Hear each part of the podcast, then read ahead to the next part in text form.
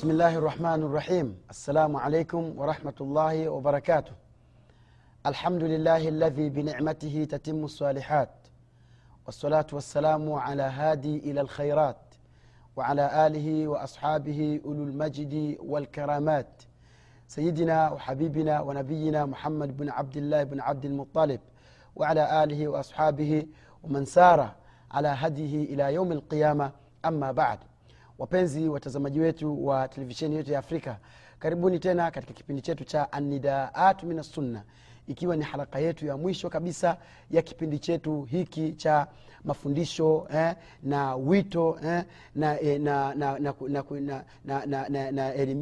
elimisho eh, iliyokuja katika hadithi sahihi za bwana wetu mtume wetu muhammad salllahu alaihi wasallam.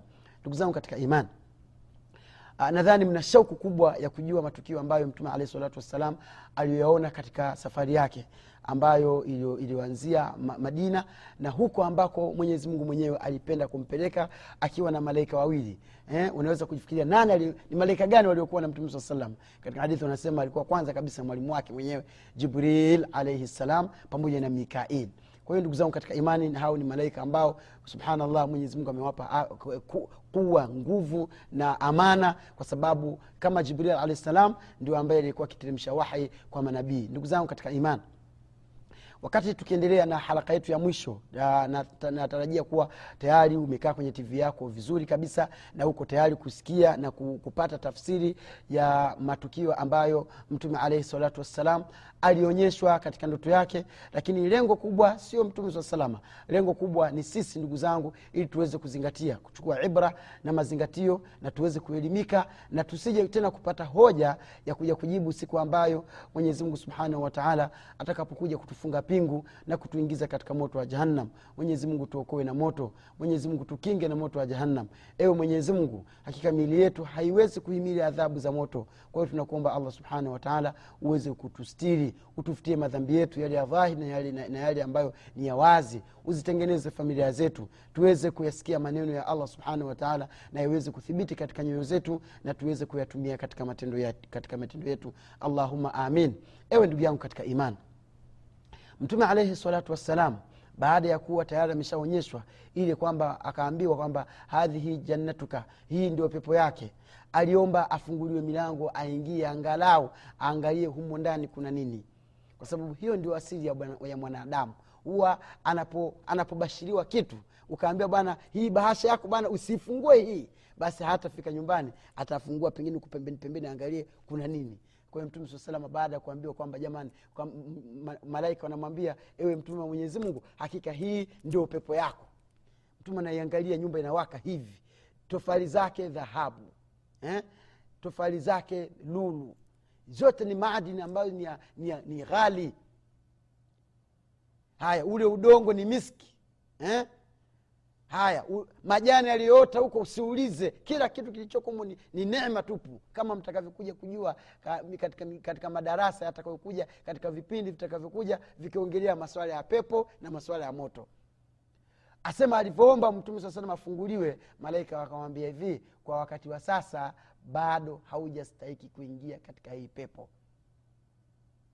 mtume saa salam akajisikia uchungu akaumia roho yake kamuuma akawaambia kwa nini msinifungulia hata mlango niingie humo? Akasema bado kumebakia kitu kimoja ili uweze kuipata hiyo pepo. Mnajua ni nini? Malaika wakamwambia unatakiwa sasa mpaka ufe ukishafariki roho yako ikishachukuliwa alafu ndio utakuja kupumzika huku. Allahu akbar. E wallah. Mtume salllahu alehi wasallam alivyosikia vile akasikia huzuni sana. Akasema lakini sawa pamoja na hayo yote mimi nimeridhika sina cha kufanya. Lakini namshukuru mwenyezi kwa kuja kunionyesha pepo yangu ambayo nitakuja kupumzika baada ya kuondoka katika maisha ya dunia. Lakini eh, kifupi kama vile mtume sasema aliwaambia kwamba kama wazungu wanavyosema something is better than nothing. Yaani kupata kitu ni bora kuliko ni kukosa kabisa. Sasa mtume aliwambia jamani mimi nisikose vyote. Kuna mambo wakati tunakuja njiani nimeyaonaona hapa.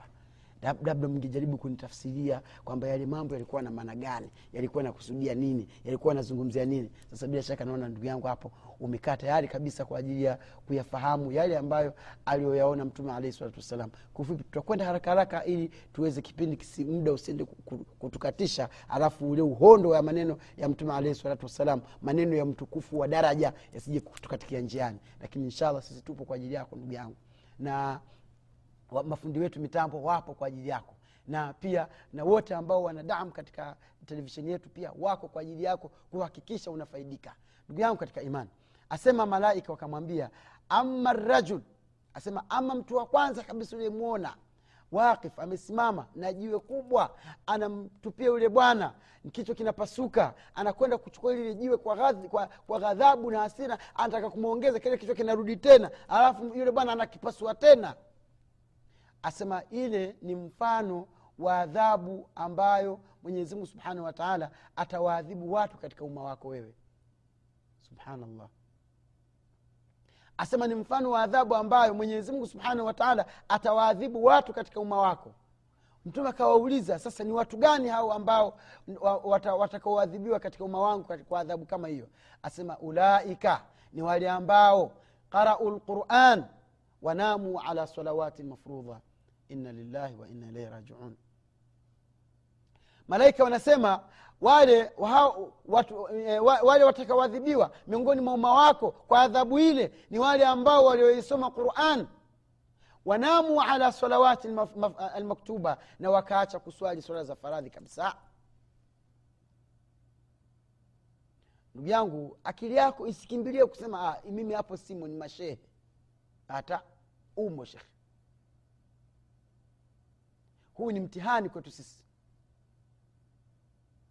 Asema wale ambao walioisoma qurani kusoma qurani kuko aina nyingi. Kuna kuisoma qurani kuisikiliza qurani ukaisoma na ukajua maana yake na asrari zake. Hiyo ni ya kwanza. Kuna kusoma qurani kwa kujua kusoma tu bila kujua maana. Lakini maana yake na ufafanuzi wake unakuja katika masaili yanayoambatana na dini na kuna kuisoma qurani ndugu yangu ukawa unaisoma qurani na unaweza ukatafsiri neno baada ya nyingine. Sasa ukiangalia majority watu wengi wanaijua qurani kwa sababu wanajua zile ahkamu ambazo zilizokuja ndani ya qurani. Wanajua namna ya kuswali wanajua namna ya kufunga wanajua namna ya kutoa zaka wanajua namna ya kutoa sadaka wanajua kutukana ni haramu wanajua kuteta ni haramu wanajua ku, ku, ku, ku, kula, mali ya, kula mali za watu kwa batili ni haramu. Vyote hivyo wanajua nani kawasomesha? Wameisoma wame, wame dini wamesikiliza dini wanafahamu kila kitu. Sasa adhabu hiyo ndugu zangu sio kwa mashehe tu. Ni kwa wewe pia unayejua kwamba swala ni wajibu kwako wewe halafu unalala hautaki kuswali. Mungu anasema fawailu lilmusallin alladhina hum an salatihim sahun. Moto wa waili msishangae ile adhabu kwamba kwamba wanaadhibiwa vile. Mungu anasema moto wa waili umeandaliwa kwa wale wenye kuswali swali alladhina hum wale ambao an salatihim kunako swala zao sahuna wanajifanya wana, wana kuwa wamesahau. Ibn abbas anasema laisa annahum taraku salata bilkuliya sio kwamba waliacha swala kabisa moja kwa moja wakawa hawaswali la. Bal salu lasr fi wakti lmaghrib isipokuwa waliswali wali, wali waliswali salatu lasri wakati wa magharibi وصلوا المغرب في وقت العشاء وكسوال مغربي وكتك وكت وصلاة العشاء. نقول زاهم كتك إيمان. والله تنسدنغني نفسي زيتو تجتهدي kufa, kutekeleza swala katika wakati ambao unaotakiwa. Qurani yetu tujitahidi kuitumia. Ukitaka kumwona mtu ambaye anajua haki eh, unatakiwa umwangalie katika matendo yake anafanya vile ambavyo qurani imekuja kusomesha. Anafanya vile ambavyo mtume saa salam akafundisha asema mtu atakayeadhibiwa na adhabu ile ni wale watu katika umma wako watakaoisoma qurani wakaijua qurani wakajua ahkamu za qurani wakajua ni namna gani mungu anasema nini katika qurani mungu anakataza nini katika qurani mungu anaamrisha nini katika qurani halafu wakaiacha baadaye fanamu ala salati lmafrudha waka, wakalala kabisa. Yani swala uweza kukuta msikitini mji wa waislamu kabisa. Mji asilimia kubwa ni waislamu lakini unakuta msikitini swa- swa- swafu mbili swafu tatu. Na saa zingine unakuta kila mmoja kuna baadhi ya vijiji uh, ukiangalia ukiandika ukiangalia yani asili, asilimia ya waislamu waislamu ni wengi lakini nenda msikitini sasa. Unaweza kuta pengine ni wawili watatu ndo wanaswali tu basi na vinaisha. Kwa hiyo ina maana kwamba tumejiandaa kuadhibiwa kama hivyo.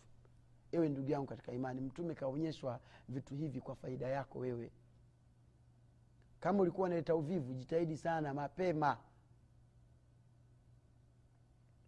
Mtume saa salama akasononeka aka, aka akajisikia vibaya. Hii roho inamuuma kwamba kuona ni namna gani umma wake utakavyoacha qurani alafu utakavyoacha swala. Na ni kweli mwenyezi mungu amethibitisha. Mwenyezi mungu amethibitisha ndani ya quran asema fakhalafa min badihim khalf adhaau lsala wattabau lshahawat asema fasaufa yulqauna ghaya kisha mwisho akasema illa ladhina amanu mungu amethibitisha kwamba watu wataiacha swala wataipoteza swala watabau na watafuata matamanio ya nafsi zao bimaana adhabu hiyo watakuwa wako tayari kujiandaa. Na mwenyezi mungu anaahidi inna batsha rabbika la shadid kwamba hakika kuadhibu kwa mungu wako ni kukali sana. Usifikirie kwamba ndio tayari utaokoka.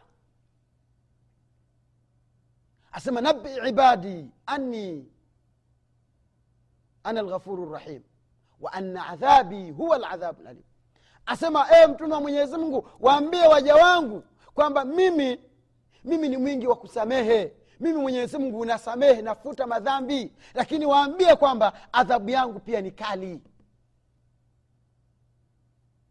Mtume saa salam akawambia haya mtu wa pili naye aliyekuwa akipasuliwa kichwa chake kwa msumeno ni vipi? Akasema yule ni, ni, ni katika umma wako wewe. Wale ambao yule mtu ambaye anaamka asubuhi anakwenda kijiweni anasema uongo mpaka jioni tangu asubuhi yeye kazi yake yuko kijiweni yuko majumbani kwa ajili ya umbea kufitinisha watu kugombanisha watu.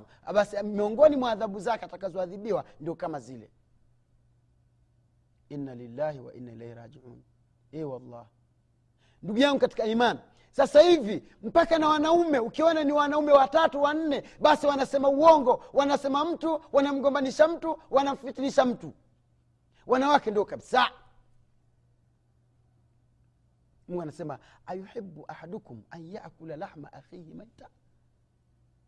Jamani hivi mnataka mna, mna, kuna mmoja mmoja wenu ambaye ana, ana, anapenda kula nyama ya ndugu yake akiwa amekufa? Hebu angalia vile kitu ambacho kinavyochukiza kina, mbele ya allah subhanahu wataala katoa mfano anasema fi lqurani mtume hajawahi kutoa mfano mbaya ambao mtu aliyesoma asiyesoma anajua kwamba kitu hicho ni kibaya kama swala hilo ayuhibu ahadukum an yakula lahma akhihi maita. Asema hivi kuna mtu mwenye akili zake ambaye anapenda kula nyama ya ndugu yake akiwa amekufa? Kwanza ni ndugu yake. Bora hata mungu angesema ya mtu mwingine. Kwanza ni ndugu yake huyo. Ndugu yako kabisa baba mmoja mama mmoja amekufa. Alafu unaenda unakata mkono unaenda unachoma unakula. Kuna mtu anapenda kweli kula nyama hiyo ndugu zangu katika imani huyu mtu ambaye anayetembea kila wakati anasema uongo sio uongo kwamba kwamba kusema tofauti na vile ilivyotokea.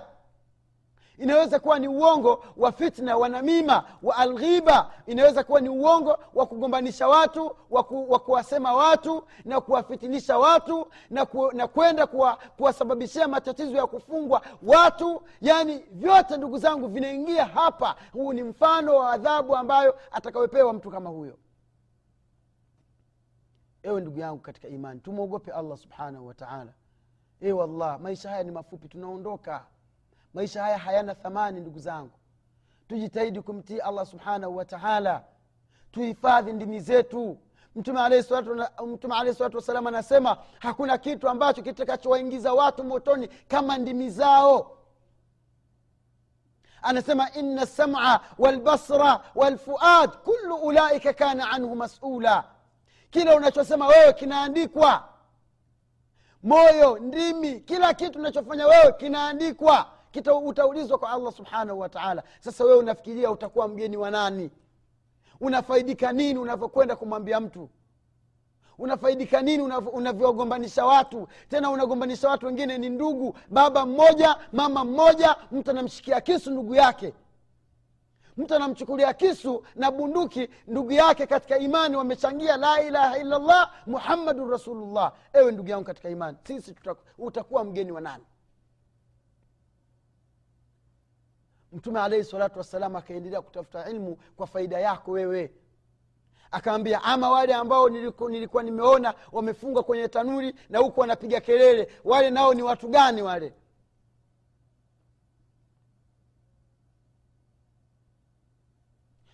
mtume sala alehi wa sallam akaambiwa na malaika akasema wale kwanza kabisa lile tanuri lile chini kuna moto. Subhanallah.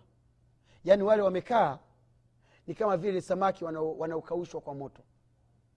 Wako tu wanaelea wako juu wamesimama juu alafu huku chini kumewashwa moto.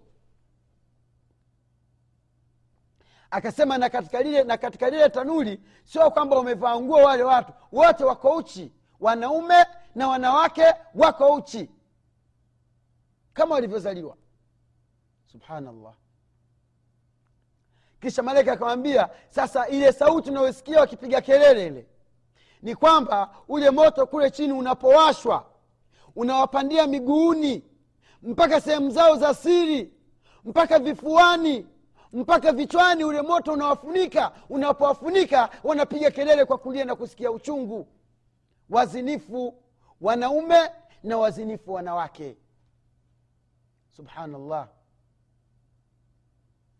Ndugu zangu katika iman jarimatu zina hiyo ni moja miongoni mwa adhabu ambazo allah subhanahu wataala atawaadhibu wazinifu. Sasa hivi dhambi inaongoza iliyoshika bendera juu. Jarimatu zina ni dhambi ni dhambi ya uzinifu yaani mtu kama hana boyfriend mtu kama hana girlfriend anaonekana amepitwa na wakati. Watu wanashindana katika kufanya zinaa watu wanajifaharisha katika kufanya zinaa wanamwasi wanamu- mwenyezi mungu wazi wazi nje nje bila kuangalia kwamba ipo siku mwenyezi mungu subhanahu wa taala atakuja kuwakamata hivi. Na pia pia hajashindwa kuwakamata hapa katika dunia kwa sababu sisi wote ni miliki ya allah lakini mungu anakupa kamba tu wewe fanya tu. Fanya tu. Mungu anasema inna jahannama kanat mirsada litaghina maaba. Asema wewe mungu anakupa kamba lakini ujue kwamba hakika moto wa jahannam kanat mirsada unawavizia watu na kuwakamata na kushushwa chini. Litaghina maaba wale wenye, ku, wale wenye ku, ku, kuchupa mipaka ya allah subhanahu wataala wale ambao wenye kuvunja sheria za allah subhanahu wataala ndio mafikio yao labithina fiha ahqaba wataishi huko milele. La yadhuquna fiha bardan wala sharaba hawataweza kuonja kitu chochote cha baridi wala kinywaji chochote marufuku hakuna. Illa hamiman wa ghasaqa isipokuwa maji ya moto na usaa ewe ndugu yangu mungu amekupa akili. Hebu fikiria.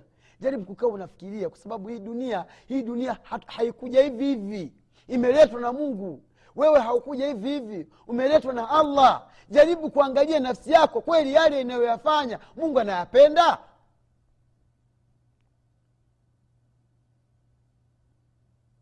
anasema kwamba yale maji yale unape, unapewa maji ya moto ukiomba maji unapewa maji ya moto unapoyafikisha karibu na uso wako uso wako wote unamwagika unaingia ndani unaingia una, una, una, una kwenye sahani yako kulingana na joto ya yale maji. Haya utakunywa vipi? Ukikazana kunywa yale maji utumbo wote unatoka sehemu yako ya siri mungu anasema la yamutu fiha wala yahya. Hakuna mtu atakayekufa yaani ndani ya moto haufi wala hauwi hai. Siku ya kiama watu wataomba kufa. Mungu, ata, mungu atasema atawambia malaika waambieni wasiombe kifo kimoja waombe vifo elfu kumi elfu sabini lakini hafi mtu humo. Ewe ndugu yangu katika imani wallahi fikia kipindi pia uihurumie nafsi yako. Kifikie kipindi wallahi ihurumie nafsi yako. Mwendo unaokwenda nao sio mzuri Yani matendo unayoyafanya sio mazuri. Kuna watu wallahi uso kabisa ni kama vile yani amegombana na mungu kabisa hata swala wallahi haswali. Halafu ni bingwa wa uzinifu. Wasichana wangapi waliotoa bikira zao? Wanawake wangapi waliovua nguo? Hiyo ni moja katika adhabu ambazo wataadhibiwa watu, wa, wa, wa, watu, wa, watu ambao walikuwa wakifanya kazi, kazi ya uzinifu. Mtume alaihi salatu wassalam akaendelea ku, ku, kutafuta ilmu. Akawambia sawa na yule mtu ambaye niliyomwona akiogelea kwenye damu naye. Niliona mtu anaogelea kwenye damu. Akiamka analishwa mawe. Aki, akitaka kutoka kwenye ile, kwenye, kwenye, kwenye ile damu anapakizwa mawe anazama tena huko chini. Akasema wale ni wale watu wenye kula riba. Inna lillahi wa inna ilaihi rajiun wama adraka mariba ni kitu gani ambacho kitakachokujulisha riba ni nini? Subhanallah. Ewe ndugu yangu katika imani riba. Tukitaka kuizungumzia riba yani muda hautoshi. Lakini kiufupi tu kwamba riba ni kuchukua pesa ambayo haukuifanyia kazi. Sio jasho yako wewe mungu anasema ina ladhina yakuluna riba la yaqumuna illa kama yaqumu ladhi yatakhabatuhu shaitanu min almas. Wale wanaokula riba siku ya kiama hawataamka kutoka katika makaburi yao isipokuwa kama yule anayeamka aliyepatwa na majini. Asema ile ndio adhabu ya wale watu waliokuwa wanakula riba sasa hivi ndugu zangu imekuwa hata ule wema na kusaidiana umma wa kiislamu hakuna Shi, lazima shilingi shilingi shilingi izae shilingi. Shilingi lazima izae shilingi. Yaani kwamba huwezi kumsaidia mtu. Abana ukitaka nikusaidia mtaji bana chukua hizi elfu thelathini hizi elfu thelathini ukishachukua ukifanya biashara faida tunagawana. Riba hiyo shekhe nyoyo zimekuwa na kutu. Sio mahala pake pakutaja riba hukumu zake na nini. Lakini ile ile adhabu ambayo mtume alionyeshwa ni, ni moja katika adhabu watakaoadhibiwa wale watu wenye kula riba. Mtume alahi salatu wassalam akauliza akasema baada ya hapo niliona mtu mrefu alafu pembezoni mwake kuna watu wengi ambao wamemzunguka watoto wadogo wadogo. Malaika akamwambia dhalika ibrahimu alaihi ssalam yule uliomwona ni nabii ibrahimu alaihi ssalam na wale watu waliomzunguka wale watoto waliomzunguka humu ladhina matu sigharan min, almu, min auladi lmuminin eh? min alaulad ni wale watoto wote ambao waliokufa wakiwa ni wadogo. Asema mtume alahi saa salam asema nikauliza wa, wa, wa kaifa an auladi lkufar asema kwamba wale watoto makafiri nao vipi? Asema hum wulidu ala lfitra wamatu ala lfitra fahum maa auladi lmuminina min ahli ljanna asema wale watoto hawana makosa. Watoto makafiri waliozaliwa na makafiri wakafa wakiwa ni wadogo kabla hawajabaligh na watoto wa waislamu wote watakuwa peponi na hiyo ni bishara kwetu sisi na kwa wale ambao wamebahatika wame maanake tusema wamebahatika kuzaa kuza, kuza watoto waka, wakafariki wakiwa ni wadogo. Yaani wale wewe weka mia katika mia eh, eh, 100 kwamba wale ni watoto wa peponi. Kwa, kwa hiyo anza kabisa kujifahari anza kabisa kujisikia vizuri. Usisononeke kwamba katika kizazi chako tayari kuna watoto ambao tayari wameshaingia peponi. Tukienda haraka haraka manake muda unatupa mkono asema na nilivyoingia sasa katika ile nyumba baada ya kupanda daraja nimeona watu ambao upande mmoja ni, wa, ni, ni wazuri upande mwingine ni wabaya. Asema haulai min qaumik. Wale ni katika watu wako walichanganya khalatu amalahum lsaliha biamalihim lfasiq faafa llahu anhum. Asema wale ni watu ambao ni katika umma wako walichanganya matendo mema na matendo mabaya lakini kwa huruma ya allah subhanahu wataala akawasamehe. Ndio maana ukaona wakaambiwa waingie kwenye maji walivyotoka wakatoka wakawa ni watu wa, watoto wazuri watu safi wala hawana tatizo hata moja. Mwenyezi mungu subhanahu wataala akawasamehe. Na hiyo ndugu zangu katika imani ni bushra kwetu sisi ni busha kwetu sisi kwamba unaweza ukapitiwa mwanadamu ukafanya dhambi lakini mwenyezi mungu subhanahu wataala akakusamehe siku ya kiama lakini chunga na ushirikina. Asema ina llaha la yaghfiru an yushraka beh wayaghfiru ma duna dhalika liman yasha. Hakika mwenyezimungu subhanahu wataala hasamehi mtu yoyote ambaye aliyekufa akiwa na dhambi ya ushirikina na hajatubia. Lakini allah subhanahu wataala anaweza akasamehe kwa kwa madhambi mengine yoyote yasiyokuwa ya ushirikina katika hadithu lqudus mtume saa salam mwenyezimungu anasema kupitia hadithu lqudus anasema e, ya ibadi enye waje ewe mja wangu. Laiti kama ukinijia na vyombo vyote vya dunia nzima umejaza dhambi lakini tu haunishirikishi basi mimi nitageuza vyombo vyote vitakuwa ni maghfira siku ya kiama na una utaingia zako peponi. Na sio utaingia unaweza yani, yani naweza nikakusamehe na ukaingia peponi. Lakini sio dhambi ya ushirikina sasa wale malaika wanamwambia ya rasulllah ewe mtume hawa ni katika watu wako. Walichanganya maneno, ma, matendo mema na matendo mabaya. Mwenyezi mungu subhanahu wataala akawasamehe kwa huruma yake. Enyi ndugu zangu katika imani haya ndio yale ambayo mwenyezimungu subhanahu wataala alimwonyesha mtume saa salam kiufupi ndugu zangu katika imani tuishie hapa.